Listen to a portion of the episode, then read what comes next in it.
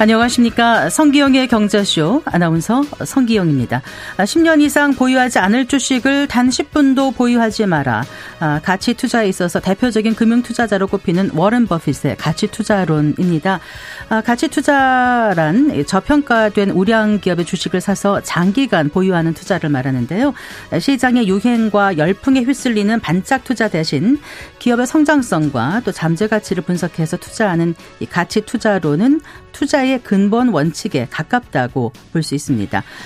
아, 증시의 변동성이 높고 경기에 대한 불확실성이 여전한 가운데 맞은 2024년 새해 주식시장 어떻게 하면 자산을 잘 지키고 불릴 수 있을지 고민하시는 분들 많으실 텐데요. 이런 때일수록 투자의 기본 원칙으로 돌아가 보는 건 어떨까요? 오늘 가치 투자에 대해서 짚어보는 시간 마련했습니다. 이 시간 유튜브로도 함께합니다.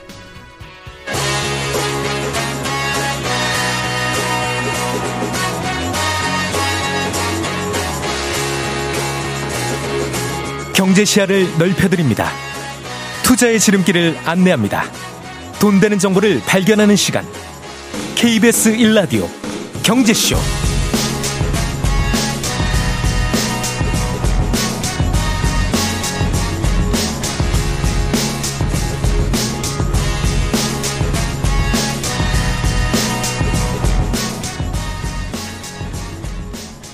자, 먼저 오늘의 주요 경제 뉴스부터 살펴보겠습니다. 경제 뉴스 브리핑 손서구 경제평론가와 함께합니다. 어서 나오십시오. 네, 안녕하십니까. 안녕하세요.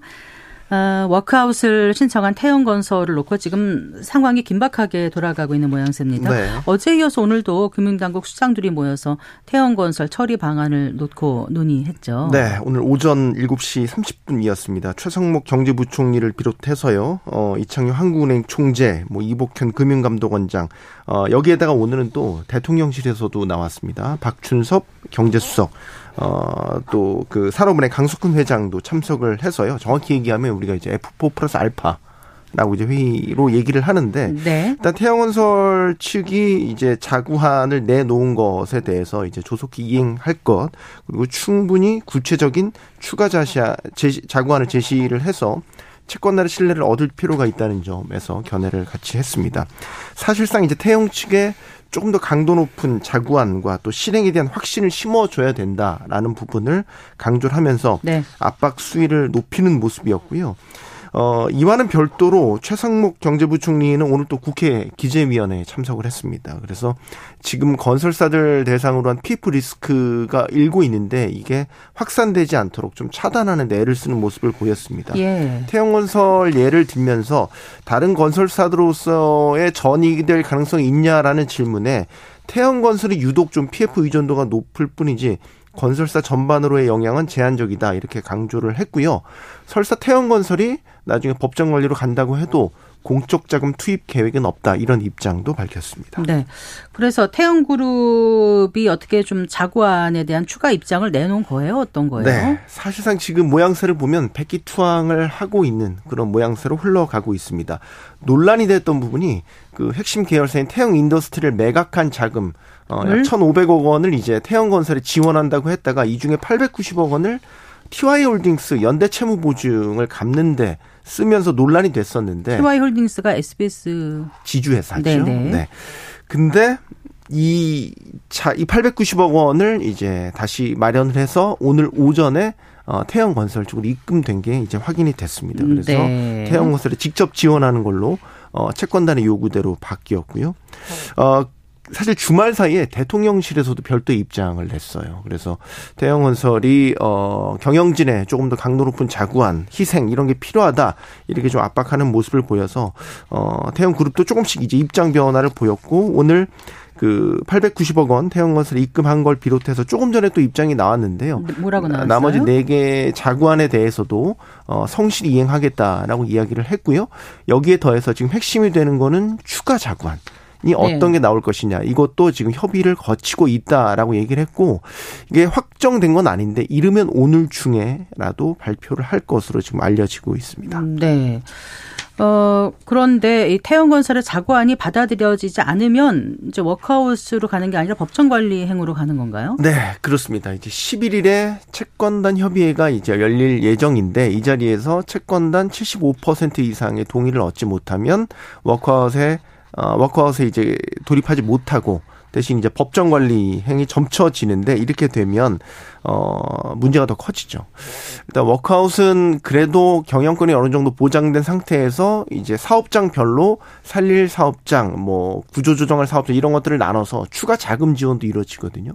근데 법정 관리는 채권 채무가 공식적으로 다 동결돼 버립니다. 네. 그리고 이제 법원이 나서서 어 이제 청산할지 존속할지 이런 것들이 이제 따지게 되는 과정들을 겪는데 청산가치 존속가치 따져가지고요. 그렇죠. 예, 예. 그런데 이제 이 과정이 문제입니다. 이 과정에서 아까 이제 채권들이 다 동결이 되기 때문에 협력사한테 지급해야 될 그런 자금들도 다 동결이 되거든요. 아, 그러네요. 추가 자금도 이루어지 자금 지원도 이루어지지 않고요. 그리고 이제 개냐 어, 분양 계약한 분들한테도 계속해서 기다려야 되는 뭐 그러니까 법정 관리로 가게 되면은 PF 리스크가 다른 건설사로도 확대되고 일반 수분양자들한테도 갈 수 있다 이런 말씀이신 거잖아요. 맞습니다. 금융시장 같은 경우는 건설사들이 이제 예를 들어서 회사채나 어음 같은 거 발행할 때 태형건설 사태를 이유로 제대로 시장 내에서 이런 어, 채권들이 소화 안 될 가능성이 높습니다. 그럼 더 자금 조달에 어려움을 겪게 되고 금리에 대한 압박도 받게 되고요. 네. 이런 문제로 불거질 수 있습니다. 음, 네, 그래요. 11일이라고 하셨나요? 네, 얼마 남지 않았는데 좀 좋은 사실상 음. 이틀 정도 남았습니다. 그러네요. 네. 자, 그 지난해 그 아파트를 가장 많이 산 연령대가 30대였다고요? 그러게요. 이게 처음입니다. 그래서 아니 2030이 많이 산다는 얘기는 계속 있었는데 이게 조사가 됐나 보죠. 어디 네. 조사 결과입니까? 이게 한국 부동산원이 이제 최근 공개한 연령대별 아파트 매입 비중을 분석한 결과인데요.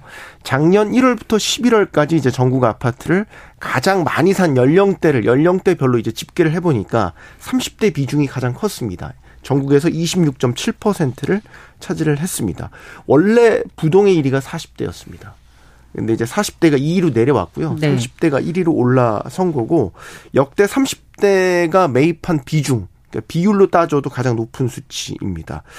작년에 이제 아파트 값이 좀 비싼 서울 지역만 봐도 30대 비중이 33.1% 비중으로 올라와서 전년 대비 5% 포인트나 높아졌습니다. 어쨌든 30대 약진이 두드러지면서 명실공히 뭐 아파트 매매 시장에서 30대가 가장 큰 손으로 등극하게 됐습니다. 네.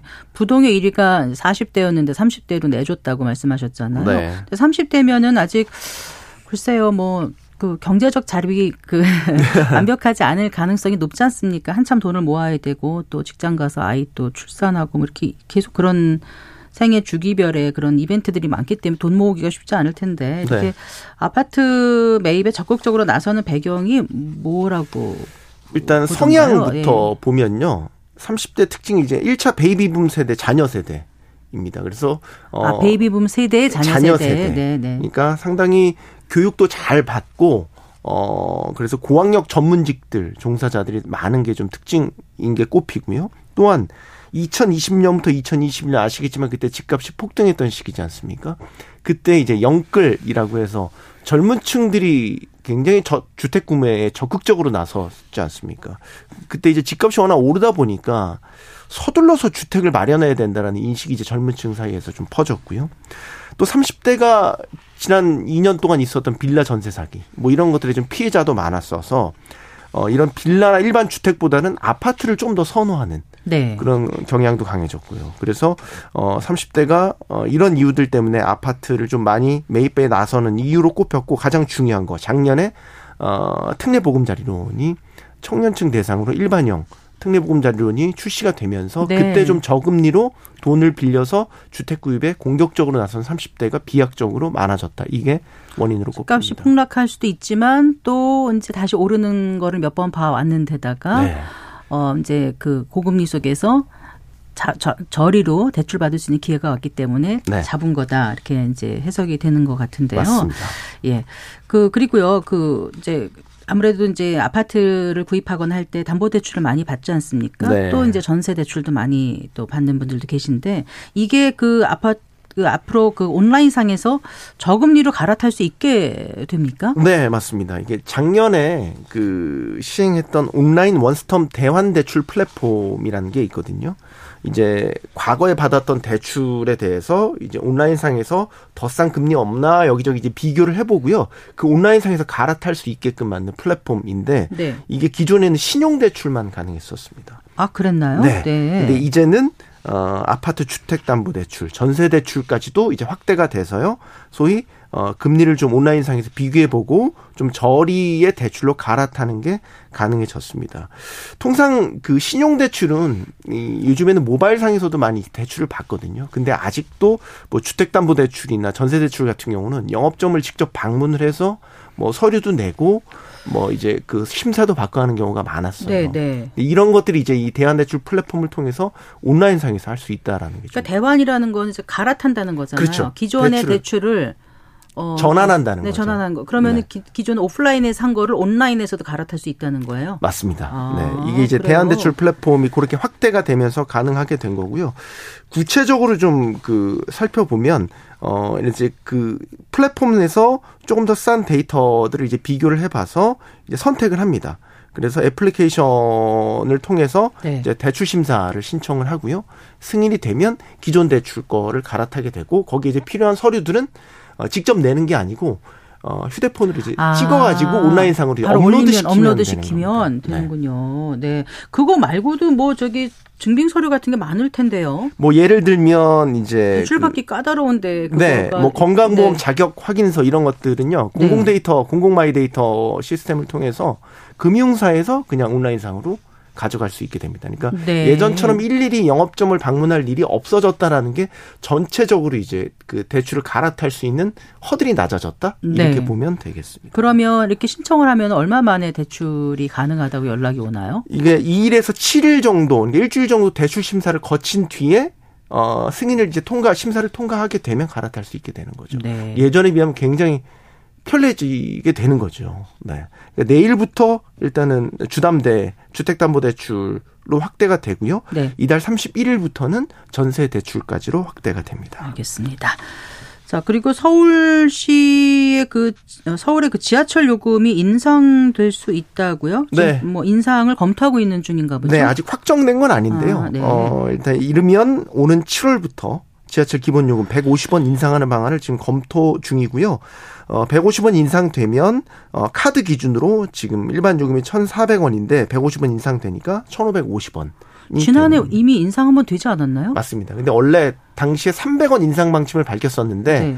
물가에 부담이 된다라는 이유 때문에 당시 이제 절반만 150원만 인상이 됐었고 사실 추가 150원 인상을 하겠다라고 어 계획을 얘기를 했었어요 서울시에서 그래서 좀 예고된 부분이 있었고 오는 7월부터 또 보셔야 되는 게 그 서울시에서 기후동행 카드라고 월 6만 5천 원을 내면 네. 대중교통을 무제한으로 이용할 수 있는 네. 기후산업 카드가 이제 본사업 기후동행 카드가 본사업이 시작되거든요. 그 시기에 맞춰서 이 지하철 요금도 150원 추가로 인상하겠다 이런 계획을 가지고 아, 있는 기후 겁니다. 동행 카드 시행이 이제 올 7월부터 본 사업이 시작되거든요. 되 니까 네. 그때 맞춰서 그때 맞춰서 150원 추가로 인상을 하겠다. 그때 맞춰서 가격 안 올리면 더 좋은데 뭐 어쩔 수 없는가 보죠. 네. 알겠습니다. 잘 들었습니다. 고맙습니다. 고맙습니다. 네, 경제뉴스 브리핑 손서구 경제평론가와 함께했습니다.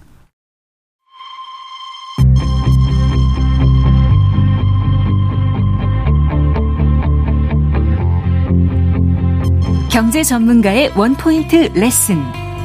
꼭 알아야 할 정보와 이슈를 알기 쉽게 풀어드립니다. 대한민국 경제 고수와 함께 투자의 맥을 짚는 KBS 일라디오 경제쇼. 진행의 성기영 아나운서입니다.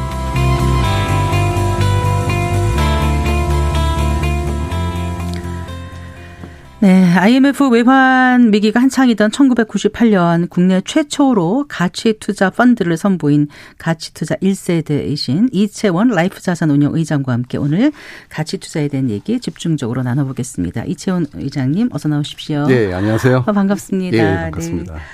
아, 그래요. 그 올해 증시 이제 전망하기 전에 먼저 예. 어, 이채원 이장님 하면 가치 투자의 대가로 알려져 어, 있으신데 2023년 예. 음, 이채원 이장께는 어떤 한 해였습니까?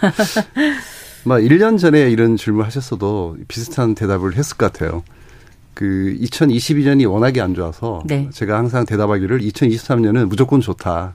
2022년보다는 이제 좋다는 네. 말씀이었고요. 네. 근데 실제로 2023년이 괜찮았죠. 어쨌든 2022년은 코스피가 25% 급락을 했고 네. 2023년 18% 정도 반등을 했기 때문에 네. 어, 괜찮은 한 해였고 이제 다만 이제 2022년은 저희 입장에서는 절대적으로는 좀 성과가 안 좋았고 네. 저희가 플러스 0.9를 기록을 했었고요. 아. 근데 상대적으로는 괜찮은 게 이제 코스피는 급락을 했지 않습니까? 25%. 네. 근데 저희가 유일하게 롱올리 펀드 아, 잠깐 중에서 언제 말씀하시는 2022년이요. 아, 22년 네. 예. 그래서 2022년은 어 절대적으로는 0.9밖에 수익이 안 났지만은 네. 상대적으로는 좋았다는 거고요. 네. 왜냐하면 코스피가 25% 급락을 했는데 저희가 그래도 롱올리 펀드 중에서는 네. 이제 유일하게 이제 플러스가 난 펀드였고요. 근데 2023년은 반면에 저희가 성과가 한 34% 정도 났어요. 네. 그래서 절대적으로는 성과가 괜찮았는데 네. 상대적으로는 뭐 물론 코스피에 비해서는 좋았지만은 네. 사실 2024년 가장 활약했던 이제 종목들이 아시다시피 뭐 2차 전지라든지 네. 반도체 업종인데 저희가 이런 종목이 이제 하나도 없었어요. 아. 그래서 사실은 뭐 40%, 50% 성과를 낸 이제 운용사들이 있을 거거든요. 그래서 상대적으로는 뭐 아주 좋지는 않았다. 그러나 음. 그래도 꽤 만족한 성과를 기록했다. 어, 2차 전지나 반도체는 편입을 안 시키셨었습니까? 예, 예, 저희가 이렇게 주가가 오를 줄 몰랐죠. 오, 그래요? 그 제가 지난해 인터뷰하신 걸 찾아봤더니 예. 이게 언젠가요? 예. 지난해 9월인가? 예. 하반기 유망한 분야로 반도체, 산업재, 지주사 꼽으셨다고 했는데 실제로 예. 편입은 안 시키셨나 보죠? 그렇죠. 반도체라고 하면 이제 주로 활약했던 기업들이 특수 반도체 쪽이잖아요. HBM이나 네, 네. AI나 주로 자동화에 들어가는. 네. 일반 반도체는 또 성과가 나지를 못했어요. 아. 네. 저희는 주로 일반 반도체 쪽에 좀 들고 있어서 네. 예, 그렇게 좋은 성과를 못 아, 냈습니다. 그러니까 2022년에 코스피가 많이 하락했을 때 0.9%를 예. 수익을 얻으셨고 예, 예. 작년에 한 18% 정도 올랐잖아요. 예, 예. 그러니까 시작이 2,236이었는데 2,655로 끝났으니까 예, 맞습니다. 18% 예. 정도였는데 예. 그때는 이제 34% 수익을 냈으니까 상대적으로는 좀 좀 아쉽습니다. 뭐 전년도에 코스피보다는 비해서는 괜찮은데. 예, 예, 그래도 뭐- 예. 어, 많이 그 돈이 투자자들의 돈이 몰려갔겠어요. 2022년 보고 예, 어땠습니까? 자금은 좀 많이 들어왔습니다. 음. 저희가 좀 네. 9천억 정도 AUM이 예. 그 주식이라는 게 참 그래요. 코스피 전체가 좋고 다 좋아도 내 종목이 예. 안 좋고 내가 수익이 안 나면 굉장히 소외감을 많이 느끼지 네, 않습니까? 맞습니다. 예. 지난 한 해 그 주식시장 변동성이 굉장히 컸고 말씀하신 예. 2차 전지 같은 일부 예. 종목에서 아주 급등락이 있었는데 올 한 해는 어떻게 전망을 하시는지 예. 지난 이제 하반기 상승세에서 벗어나서 지금 이제 연초에 예. 시장은 좀 밀리는 모습 아닙니까? 그렇습니다. 네. 예. 그래서 지난해 하반기 급등에 따른 조정으로 봐야 되는 건지 예. 또 아니 반면엔 또 중소형 위주 코스닥 시장 같은 경우는 나름 좀 선전을 예. 하고 있는 모습이라서 그렇습니다. 이게 또 올 초 주식 시장의 방향성을 보여주는 건지 어떤지 궁금해서 예. 그거부터 좀 여쭤보고 싶습니다. 대부분 항상 1월은 그 전년도 연말 장세 좀 반작용이 많이 나와요. 그렇죠. 네. 정확히 2023년 1월도 똑같았잖아요. 2022년 연말이 너무 안 좋았거든요. 그렇죠. 그때 예, 너무 안- 2236으로 예, 끝났고 예, 너무 네. 안 좋았는데 네, 1월에 의외로 엄청 올랐잖아요.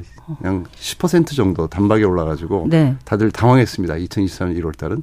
올해도 마찬가지로 작년 연말에 너무 뜨거운 산타 랠리였잖아요. 네. 뭐 국내는 그나마 좀 덜했지만은 미국은 미국 같은 뭐, 경우는 뭐 네. 사상 최고치 근처까지 갔었고 3대 지수가 공이 거의 근접한 수준까지 뭐 9주 연속 뭐 플러스 나고 네. S&P가 그래서 20년 그야말로 만에 벌어진 산타 랠리였죠, 일이죠. 제대로. 예. 네. 그렇기 때문에 그 반작용이 나왔다고 생각합니다. 1월에. 예, 그렇게 산타랠리가 있었던 이유는 2024년 전망을 좋게 본 거잖아요. 그 지나친 낙관 때문에 네. 어, 그 반작용으로 1월에 좀 조정을 받을 것 같아요. 현재 조정을 받고 있고. 그래서 그좀 자연스러운 현상 같고요. 네. 근데 중요한 거는 이제 장세의 성격을 좀 더 이제 긴, 긴 안목으로 파악을 하는 게 중요한 것 같은데 지금 장세가 이제 무슨 장세냐. 뭐 대세 상승장이냐 소위 아니면 대세 하락장이냐 아니면 뭐 박스권 장세냐 이런 게 중요한데 어 저희가 보기에는 지금 장세는 반등 장세의 연장성산에 있다. 반등 장세의 장세의, 예, 연장 선상에 있다. 선상에 있다. 예. 네. 왜냐하면 2022년에 이제 대폭락을 하지 않았습니까? 글로벌리. 거기에 대한 반등이 이어지고 있는 거거든요. 근데 저희는 반등을 많이 못했어요. 낙폭에 보니까 한50% 정도 회복을 했다가 네. 지금 낙폭이 한 40 몇 퍼센트 정도 회복한 수준입니다. 왜냐하면 3,300에서 2,100까지 가지 않았습니까? 1200포인트가 하락했는데 지금 600포인트도 채 만회를 못했으니까 반을 만회 못한 거거든요. 반면에 미국은 다 회복을 이제 한 상황이고 예. 그런 면에서 봤을 때는 코스피는 아직 좀 상승 여력이 있을 것 같아. 그래서 지금은 어 반등 장세의 좀 연장 성산이니까 조금 더 반등을 하지 않을까 이렇게 보고 있는 거죠. 저희가 이 시간 통해서 지난해 이제 에, 그 모신 분들한테 예. 올해 주식 시장 전망 어떻게 하냐면 3천을 넘는다고 하신 분들은 없으셨던 것 같고 그렇죠. 예, 그냥 한 어느 정도 한 2,800? 예. 그냥 이 정도 선에서 얘기하셨던 것 같은데 예, 예. 그렇게 전망을 하셨습니까? 아니면 그 이상으로도 보시는 건가요, 지금? 어, 저도, 저희도 그렇게 보고 있어요. 왜냐하면 이게 대세 상승장은 아니기 때문에 예. 경기가 엄청 좋아지거나 이럴 가능성은 높지 않습니다. 그리고 지금, 지금 현재 장세는 이 과잉 유동성이 해소되는 과정이거든요. 돈이 너무나 많이 풀렸기 때문에 네. 이거를 해소하지 않으면 더 큰 재앙이 오는 거죠. 모든 자산이 올라버리고 부동산 네. 오르고 비트코인 오르고 뭐 주식 급등하고 이러면 안 되기 때문에 어, 어느 정도 유동성을 흡수를 해야 됩니다. 네. 그렇기 때문에 이제 3,300을 넘기는 힘들 것 같고 3,000을 못 넘는 수준? 그렇지만 워낙에 3,300에서 낙폭이 컸기 때문에 네. 어, 반등은 한번 좀 시도. 예, 시도할 수 있다. 네. 네, 그래요. 그 주식 시장을 움직이는 변수들이 사실 한두 가지가 아니지 않습니까? 어, 그렇죠. 올해 예. 올해 2024년 증시에서 우리가 좀 눈여겨 봐야 될 요소들은 무엇인지 일단 좀 짚어 볼까요, 예. 의장님?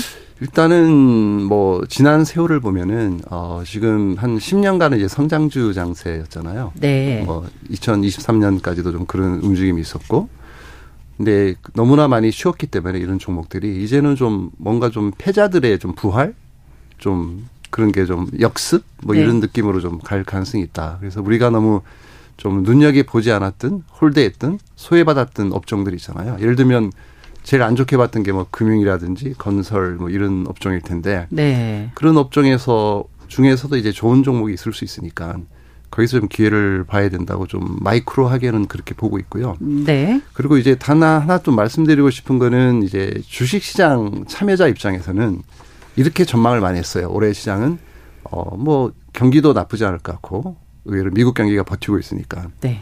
그리고 뭐 금리도 상당히 좀 안정이 됐고 금리 인할 가능성이 높고 그리고 물가도 어느 정도 잡혔다. 그 때문에 골디락스 장세가 올 거다. 그래서 네. 시장을 굉장히 뜨겁지도 예. 않고 차갑지도 않고 적절하게 먹기 좋은 죽 같은 상태. 그렇죠. 네. 그래서 뭐 상황이 괜찮다 예. 이렇게 보고 있었는데 반면에 채권을 운영하시는 입장에서는 또 정반대 의견을 내놓으시더라고요. 네. 그분들 입장은 금리가 떨어지는 이유는 경기가 안 좋을 것 같아서 떨어지는 거다. 이렇게 보고 있어요. 네. 그래서 만약 그게 맞다면은 오히려 이제 뭐 경기가 안 좋으니까 주가가 못 올라갈 가능성도 있고 주식 쪽 의견이 맞아도 어 금리가 별로 안 떨어질 수 있는 거죠. 네. 물가도 적정히 유지가 되고 금리도 왜냐하면 경기가 좋으면 금리가 안 떨어질 거잖아요. 그렇죠. 예. 그래서 참. 뭐좀 어려운 상황으로 보고 있는데요. 네. 그래서 이걸 유연하게 대응해야 된다고 생각해요. 이거를 너무 네. 이렇게 왜냐하면 모든 예측이 다 틀릴 거거든요.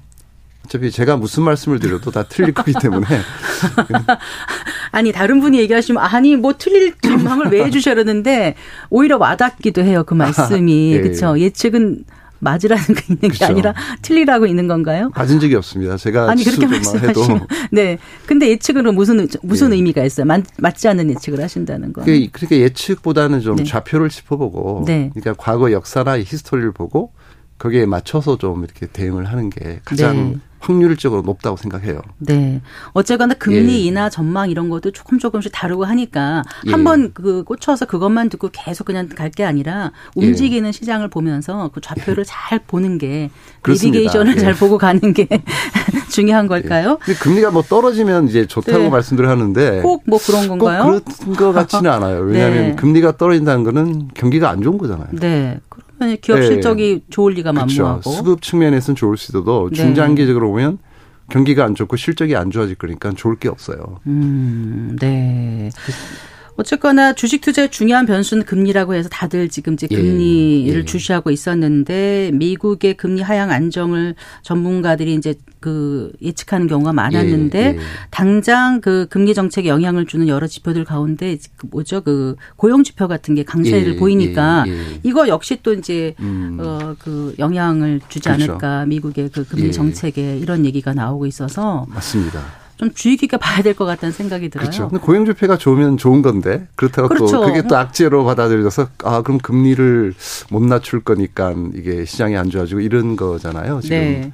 그러니까 고용 수정이 좋다는 것은 그 고용이 잘 되고 있는 거고, 그렇죠. 예, 예. 그 실업률이 낮다는 거고 예. 이런 건가요? 좋은 거죠. 좋은 예, 거잖아요. 예. 그러니까 좋은 건데 그러면은 역시 일할 사- 사람이 부족한 거고 경기는 예. 좋은 상황인 거잖아요. 예. 그런 금리를 낮출 요인이 없는 거죠. 없는 거죠. 예. 올려야 될 수도 있는 거죠. 잘 너무 경기가 좋아져 버리면 네. 금리를 올려야 될 수가 있으니까. 그러니까 금리 인하를 바라던 쪽에서는 반갑지 예. 않은 소식인 거예요. 그럴 수 있는 거죠. 예. 네. 그리고 지금 이제 금리에 영향을 주는 경제 지표들이 사실 한두 가지가 아닌데 그뭐 그 뭐 고용 지표 때문만에 금리가 하향할 전망 그쵸. 그러니까 물가도 고용 중요하죠. 때문에 예. 그쵸 금리가 하향 전망에서 벗어날 것으로 얘기 전망하는 것도 또 약간 좀 애매한 것 같아요. 그렇습니다. 네. 예. 지금 말씀하신 물가요? 물게 물가도 있죠. 네. 물가도 중요하고. 예. 예, 지금 보면 거의 한 한 달 만에 예측이 또 바뀌고 있어요. 지금 주로 컨센서스가 네. 올해는 Fed에서 한 6, 7회 정도 금리를 인하를 할 거다라고 전망하잖아요. 준비제도에서. 예. 최소한 세 번은 할 거다라고 생각했었잖아요. 아닌가요? 처음엔 그러다가 네. 6, 7회까지 올라갔었어요. 네. 지금은 4, 5회로 네. 떨어지고 있어요. 오히려. 그리고 3월에 금리 인하가 없을 거라는 얘기가 지금 대두되고 있잖아요. 원래는 작년 연말만 해도 3월에 금리를 할 거다라고 했는데 지금은 3월 금리 인하 없을 수 있다. 이런 얘기가 나오고 있으니까 도대체 그 일반 투자자들 입장에서는 종잡을 수 없다는 생각이 들어요. 지금 말씀하시는 걸 그렇습니다. 예. 들어보니까. 어 그리고 이제 금리도 참 중요하지만 그 그 주식 시장에 있어서 가장 큰 변수는 수급 아닌가요? 수급이요? 어, 수급 중요하죠. 네, 예. 왜그 뭐 수급을 모든 재료에 우선한다 이런 증시 격언도 많이 들어봤는데 그렇죠. 특히나 이제 외국인들 같은 경우는 이제 연간 기준으로 따졌을 때 지난해 예. 같은 경우는 이제 순매수를 보였지 않습니까? 예, 그 직전 그렇습니다. 3년하고는 예, 좀 다른 예. 모습을 보였는데 우리 기관하고 이제 양대축이라고 볼 수 있는 예. 그 외국인들의 움직임은 그러면 올해 어떤 움직임을 보일 거라고 보시는지. 작년에 사실 주식을 뭐 조금 순매수하긴 했지만 채권을 꽤 많이 샀어요 외국인들이 네. 한국 채권을. 네. 근데 뭐 글로벌리 여타 국가랑 비교해도 한국 쪽을 좀 3편입니다. 근데 지금 이제 올해 전망은 이제 보면 이제 우리나라 같은 경우는 제조업 국가잖아요. 거의 상장 주식의 7, 80%가 제조업이고 네. 미국은 서비스 그러니까 소비재 국가입니다. 네. 우리가 잘 아는 애플이나 뭐 구글 뭐 이런 아마존 같은 기업도 사실은 소비재거든요. 다 커머스나 광고로 이제 수익 모델을 창출하기 때문에 네. 대부분 다 이제 서비스 업종이라고 보는데 서비스 업종이 꺾였어요 지금 꺾이기 피크를 치고 코로나 이후에 꺾여 내려가고 지금 어떻게 보면은 이제 코로나 시절에 네. 코로나가 마무리되면서 리오프닝을 하면서 이제 소비가 좀 좋았어요 2년간 굉장히 네. 근데 그 기간 동안 제조업은 굉장히 안 좋았다는 거죠. 지금은 오히려 재고 사이클이 좀 돌아서고 제조업이 살아나고 있어요. 그러니까 이게 좀 드라마틱하게 살아나진 않는데 어쨌든 서서히 좋아지고 있기 때문에 제조업 사이클은 좀 좋아지고 이제 소비 쪽은 꺾이고 있거든요. 네, 네. 이렇게 되면 이제 미국이 좀 약할 가능성이 있다. 오히려 아. 한국은 제조업 국가이기 때문에 네. 이런 상황에서는 국내가 이제 좋을 수 있다는 거고 네. 근데 외국인들도 대부분 뭐 이머징이나 이런 쪽을 좋게 보고 있는데 중국은 좀 불안하니 네. 그래도 한국 쪽에 좀 관심이 굉장히 많은 상황이에요. 그래서 올해는 저는 어 제조업이 좀 돌아서면 한국 시장이 더 아웃퍼폼 할 거다. 네. 여타 국가보다는. 그래서 외국인들이 좀 주식을 꽤 사지 않을까 싶은 생각을 하고 있습니다. 그러니까. 아웃퍼폼이라는 거는 예, 초과, 초과 수익을, 예. 낼수 있다. 예. 는 기대감으로 외국인들이 예. 한국에서 주식을 더 많이 살 걸 가능성이 높다라고 예. 보신다는 그렇습니다. 말씀이신 거죠. 예. 외국인들이 주로 산 종목이 지난해는 뭐였었죠? 회장님? 뭐 역시 뭐 삼성전자, 하이닉스 이런 쪽이 다 주류였고요. 네. 예, 그 대부분 그 종목입니다. 음. 비중이 압도적으로 나머지는 뭐 크게 뭐 별로 없는 것 같고 그 아까 채권을 많이 샀던데 채권의 예. 그 투자 금액은 어느 정도 들어왔길래 많이 샀다고 말씀하신 건가요? 어 정확한 금액은 저도 기억이 안 나요. 근데 네. 꽤 샀습니다. 예, 수조 원 넘게 샀어요. 예. 예. 자, 그 증시에서 보통 이제 1월 효과 얘기하지 않습니까? 아까 예, 잠깐 예. 말씀 나왔습니다만은 이제 1월에는 보통 증시가 강하고 특히 이제 예. 중소형주가 상대적으로 좀 강했던 것 같기는 한데 예. 그 지금도 이제 중소형주 위주로 그 코스닥은 좀 선전하고 있는 음, 모양새인데 올 예. 1월에도 계속 그럴 거라고 보여지시나요? 어떻습니까? 작년 연말에 이제 지수가 올랐으니 이제 예. 대형주가 오른 거잖아요. 사실 그렇게 봐서 이제 뭐 중소형주가 강할 거라는 이제 예측을 많이들 하고 계시는데 어 제 생각은 조금 이제 다른 것 같아요. 중소형주가 약하진 않았다고 보거든요. 연말에도 네, 연말에? 뭐 바이오도 좀 움직였고 사실 종목들도 꽤 움직였어요. 사실은 뭐 주력 뭐 2차 전지라 이런 쪽이 좀 약했다 뿐이지 여타 개별 종목은 좀 강했거든요.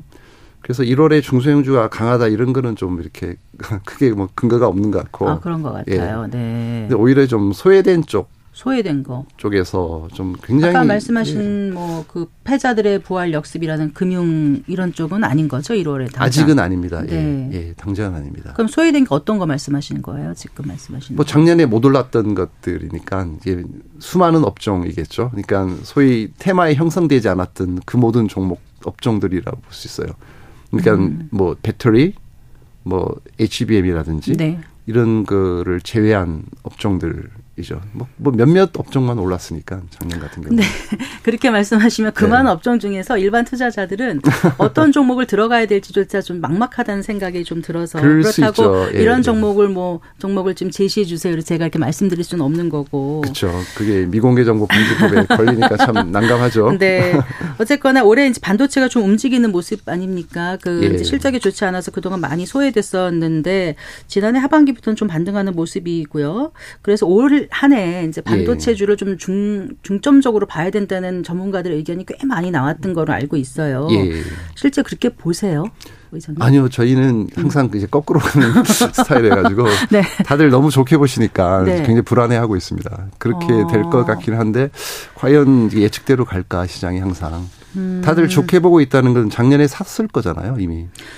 근데 이제 보통 우리가 그 증권사의 리포트라든가 뭐 예. 이제 그 그런 걸 보면은 굉장한 데이터를 가지고 막 해가지고 탁 내놓지 않습니까? 예. 근데 지금 이제 의장님 말씀하시는 거는 큰 틀에서 올랐으면 이제 떨어질 때가 된 거고 그동안 소외되면 오른다고 보는 거고 이렇게 이렇게 방송을 통해서 자세하게 말씀하실 수 없어서 그렇게 얘기하시는 건가요? 아니면 실제로 그게 그 투자의 큰 틀에서의 원칙이신 건가요? 어, 큰 틀에서 원칙도 되고요. 그러니까 보면 항상 우리가 주식을 미치도록 사고 싶을 때가 대부분 상투일 때가 많고 미치도록 사고 싶을 예, 때 너무나 나도 투- 안 사면 나도 안 사면 안 되겠다 이런 그쵸. 생각이 들 예, 때. 네. 너무 사고 싶을 때가 항상 피크고요. 네. 그러니까 너무나 두려워서 모든 주식을 다 내던지고 싶을 때가 바닥인 거잖아요. 그래서 항상 심리에 반해서 움직이는 게 시장이고 네. 보면 인간의 본성을 참 이기기가 어려운 것 같아요. 그래서 주식에서 좀 돈을 벌기가 어려운 거잖아요. 그거 정말 강심장을 가져야 되는 거 아닌가요? 네. 그렇죠. 거꾸로 간다는 예. 게? 주식 사면 꼭 보면 지수가 올라도 내가 산 것만 안 오르고 내가 팔면 그 다음 날부터 그 주식이 올라가고 이렇거든요. 저희도 그런 경험을 너무 많이 했기 때문에 네. 그래서 그런 예측들을 크게 중시하지는 않는 거고 오히려 두려워요 항상. 네. 저도 저를 제가 예를 들면 반도체를 좋게 봐도 남들이 다 좋게 보면 너무 불안해요. 아, 오히려. 네, 너무너무 네. 불안하고. 근데 중요한 건 이제 컨센서스거든요. 그러니까 시장의 예상, 평균 예상인데. 그러니까 예를 들면 반도체가 어, 이익이 어느 정도 늘 거라고 예상을 해서 좋게 보는데 네. 그보다 더 늘어나면 주가가 무조건 오르는데 네. 그렇지 않으면 예, 예를 들면 이미 선반영된 30% 거예요. 늘것 같은데 20%만 늘었다 그러면 주가가 이제 급락할 오히려 거꾸로. 악재가 되는 그렇죠. 거예요. 어. 그래서 예상보다 더 좋아져야 돼요. 오르려면. 음. 모든 일이 예상하는 만큼만 오르면 이미 반영이 돼 있을 가능성이 굉장히 크다는 거죠. 그 2차 전지주 같은 경우는 작년에 많이 올랐다가 좀 빠지고 했지 않았습니까? 그렇죠. 등락을 예. 거듭했는데 그 2차 전지주도 역시 그러면은 어떻게 보세요? 조금 그러니까 반도체랑 비슷하게 보시는 건가요? 이게 제일 성장성이 높고 최고의 핫한 종목이잖아요. 업종이고. 인정합니다. 네. 인정하고 너무나 좋은데 어, 이 세상 최고의 주식이라도 이미 좋은 걸 다 알고 있고 주가가 충분히 올랐다면 그 무슨 의미가 있겠냐는 생각을 하는 거죠. 그러니까 아무도 모를 때 한 3년 전에 3년 전에 예를 들면 뭐 만 원 하던 게 뭐 100만 원도 가고 그러잖아요. 아이고.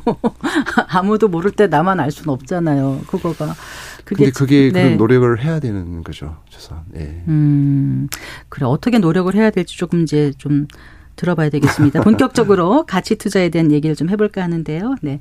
오늘 그 돌아온 가치 투자 대가에게 듣는다. 라이프 자산운용 이채원 의장과 함께하고 계십니다. 잠시 후에 계속해서 얘기 이어가겠습니다.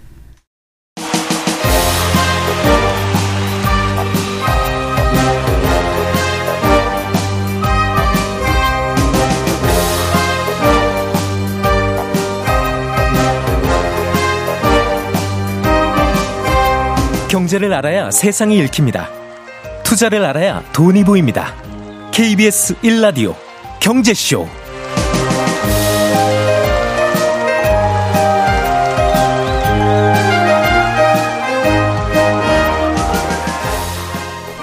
네, 이치원 의장님 하면은 이제 국내 가치 투자 1세대 펀드 매니저시고 한때 한국의 워렌 버핏이라고 불리기까지 네, 하셨던 분인데 자, 가치 투자의 대가께서 보시는 가치주란 뭔 거예요? 그러니까 우리가 가치주 가치주 네. 하는데 정작 가치주 그렇죠. 쌀때 사서 오래 버티고 있으면은 그 가치를 음. 어, 분명히 가치가 빛을 발한다. 이런 주식인 건가?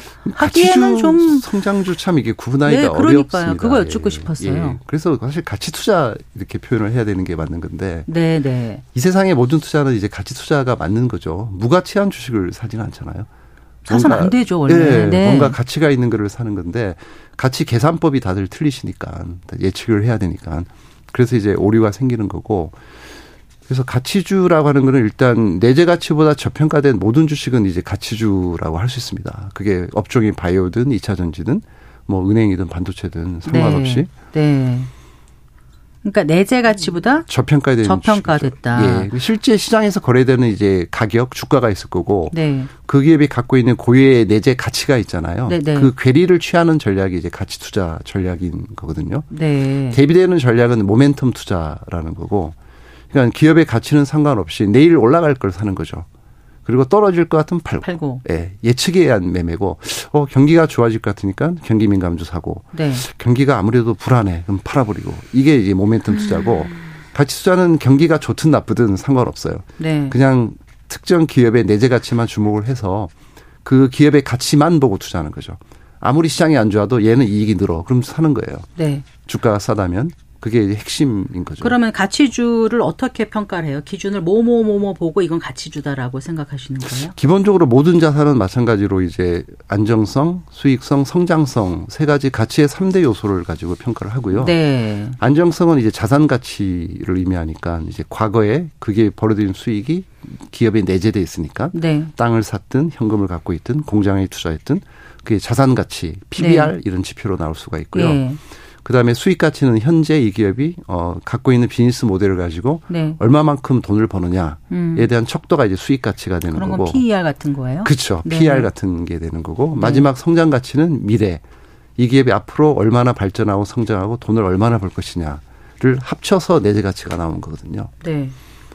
그래서 이제 어려운 개념인데 네. 이제 기업의 내재 가치는 쉽게 안 변하는데 이 시장 환경이 바뀌면서 우리가 때로는 성장 가치를 추구할 때도 있고 때로는 수익 가치를 추구할 때도 있고 때로는 땅값이 막 올라가니까 어 네. 이건 땅 많은 기업 살래 해서 자산 가치주가 오를 때도 있고 이렇게 바뀌는 거거든요.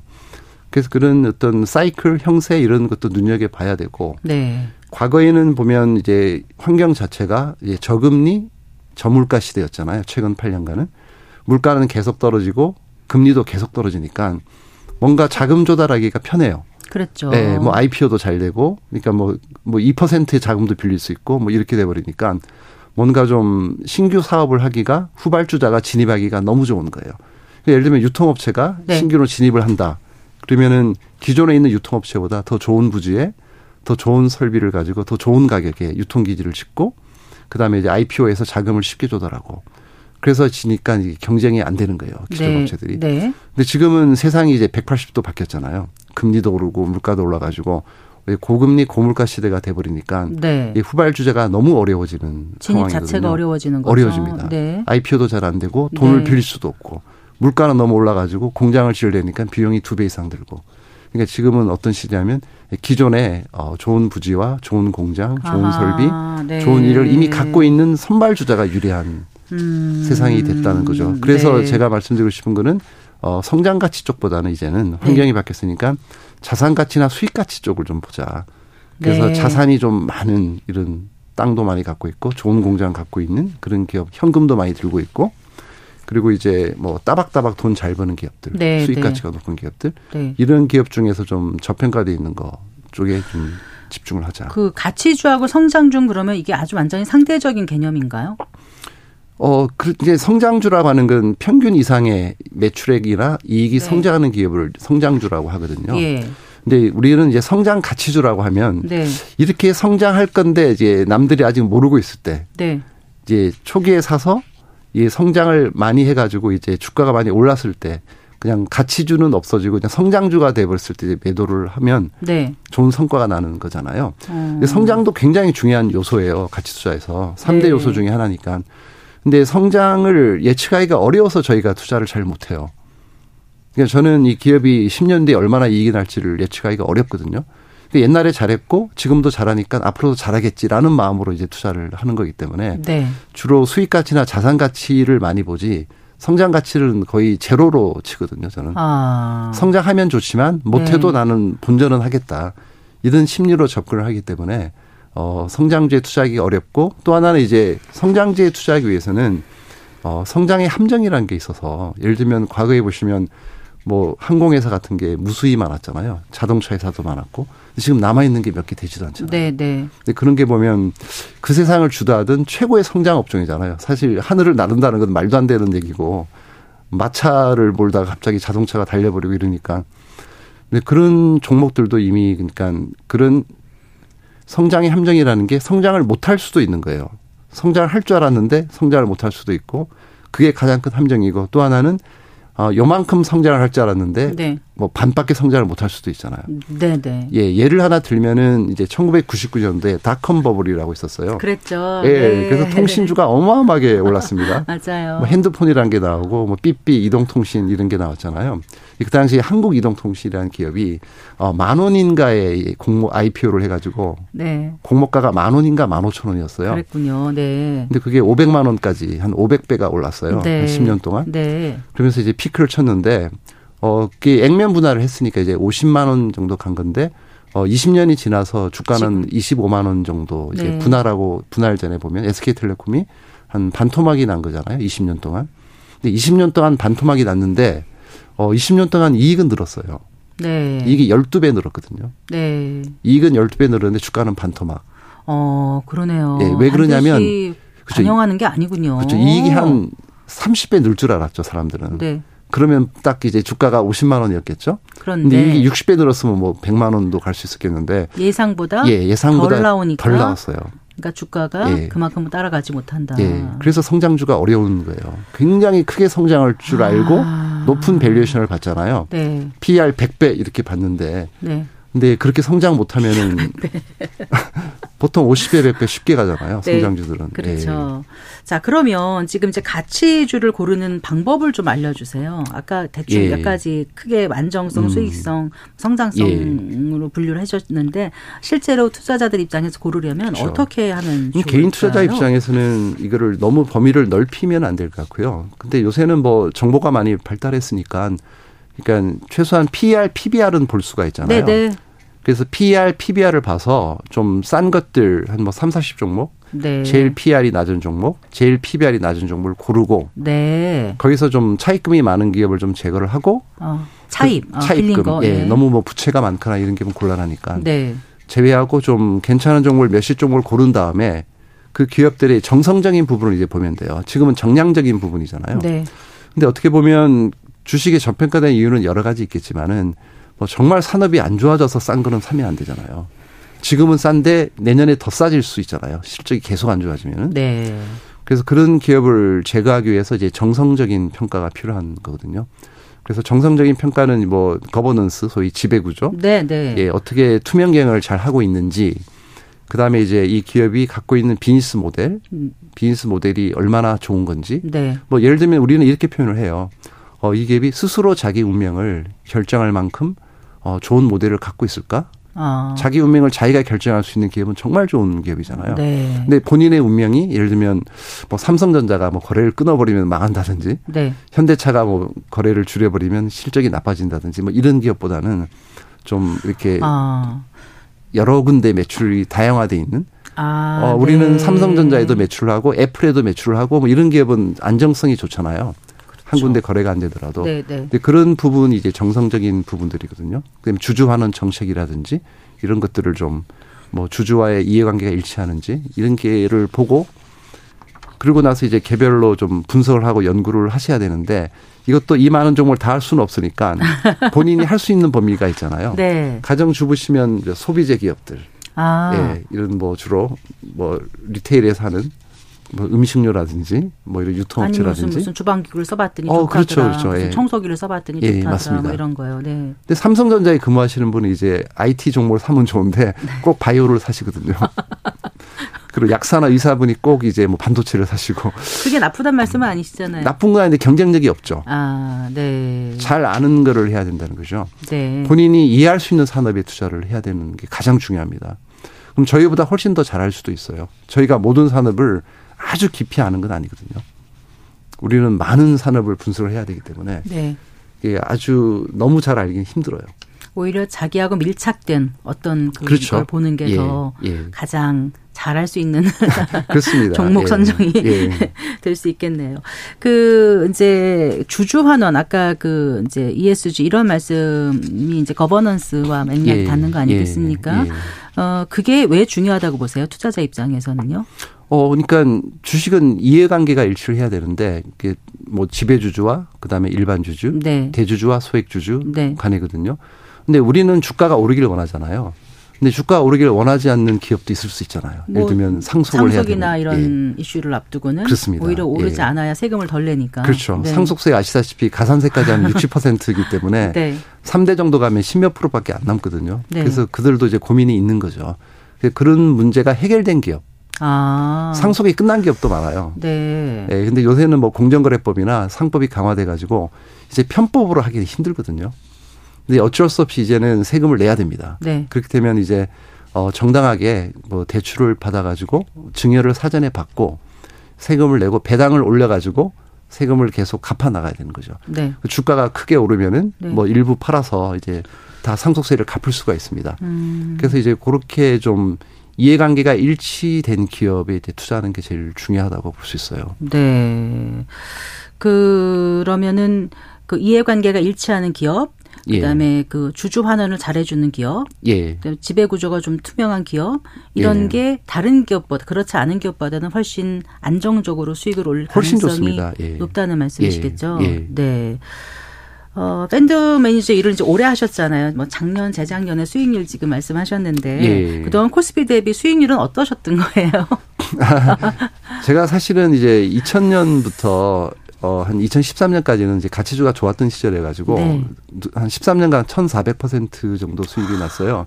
근데 그동안 코스피는 한 100%밖에 못 올랐고. 근데 네. 문제는 이제 그 다음 해부터 8년간 성과가 굉장히 안 좋았어요. 네. 근데 코스피는 올랐는데 저는 살짝 마이너스가 나가지고 그 고점을 못 제끼고 그래서 여러 가지 이제 성과 부진 뭐 등등 이유에서 제가 사임을 하게 되는 거고요. 네. 누군가 책임을 져야 되니까. 네.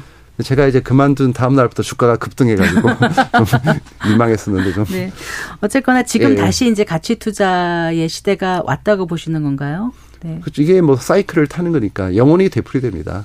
가치주가 좋은 시기가 있고 네. 성장주가 좋은 시기가 있는데 지금 환경은 어쨌든 저금리 디프레이션에서 고금리 인플레이션으로 왔기 때문에, 왔기 때문에. 가치주에 굉장히 유리한 환경이 온 거죠. 네. 지금 어쨌든 현금이 많고 차입금이 없고 좋은 공장, 좋은 분지, 좋은 설비를 갖고 있는 이런 전통 가치주들, 소위 이제 우량주들의 시대가 이제 도래할 거라고 저희는 믿음을 가지고 있습니다. 네, 이제 마칠 시간이에요. 어, 주식 투자자분들은 항상 항상 힘들어 하더라고요. 그렇죠. 정말 예. 예. 그런 분들께 어떤 말씀 끝으로 해주고 싶은지 간략하게 부탁드리겠습니다. 예, 근데 주식에는 완벽한 이제 최상의 전략은 없고요. 그러니까 본인한테 맞는 전략을 찾는 게 중요하다라고 말씀을 드리고 싶어요.